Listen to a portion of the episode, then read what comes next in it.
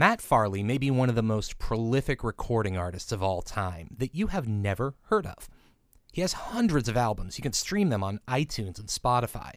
The most bizarre assortment of songs you can possibly imagine. And he does it all in his basement in Danvers, Massachusetts. I'm Davis Dunavin, and this is Off the Path from WSHU Public Radio.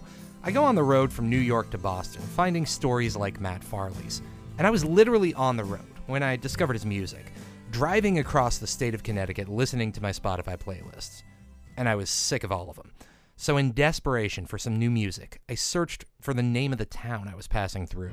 Ridgefield, Connecticut, a good city, a nice little town, located in Fairfield County. Good stuff, Berkshire Mountains. Then you realize there's thousands of these songs. They're under different names like The Very Interesting Nice Singer Man or The Very, Very Awesome Song Band. But they're all the same guy. Sometimes he sings about household objects or office supplies. Pencil sharpener, sharpening in my pencil, when my pencil is very, very dull. This isn't the work of some obsessive loner.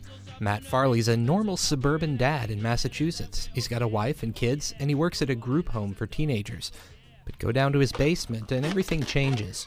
a bit of a mess, but uh, this is where it happens.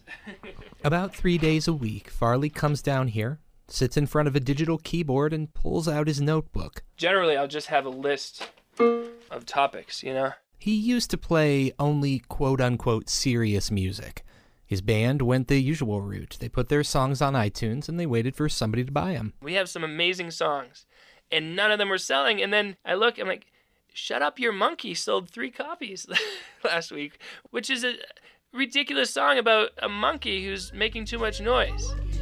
Get down, get funky, shut up, you're monkey. That was back in 2004. Sort of on a lark, he spends an afternoon making an album of silly songs about the Boston Red Sox. And that was just before they won the World Series after an 86 year drought. That October, I was like, "Whoa! I just got six hundred dollars from a song, you know, songs about uh, Manny Ramirez and David Ortiz. This is crazy." He started thinking, what do people type in that search bar? I noticed that there's millions of songs about love, but not a lot of songs about poop, you know? And so I was like, well, I think that kids type the word poop into search bars so they could discover me. And that's how he came up with his fictional band, the Toilet Bowl Cleaners. Oh, poop, poop, poop, poop, poop, poop, poop, poop, poop, poop, poop, poop, poop, poop. This is called search engine optimization. You use words people are likely to search for.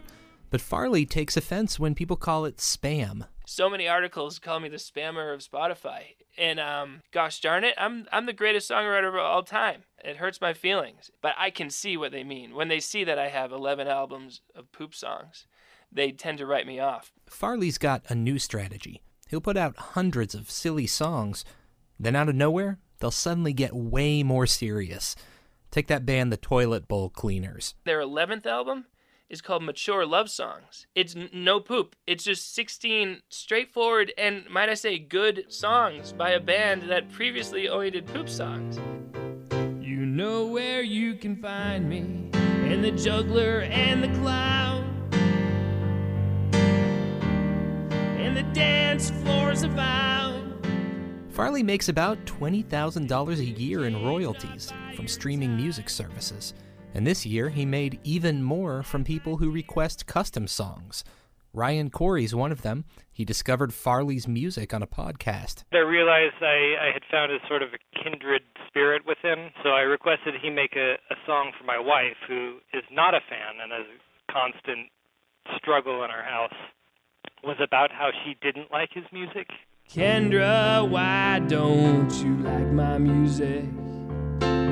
Kendra, why don't you get better taste? He's taking things that you don't normally hear sung about. He's obviously putting love into these ideas and topics and things that are generally unloved. Farley says there's a philosophy behind this.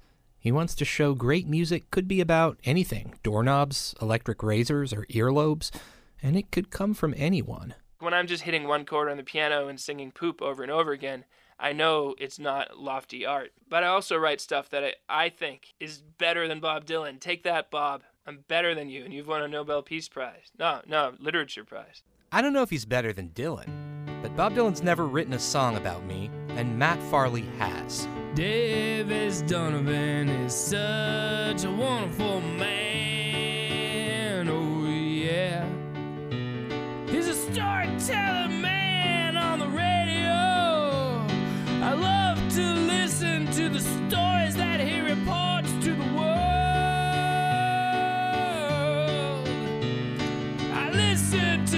Davis Dunavin's stories on the radio, and as soon as they're over, I find myself wishing that they would continue.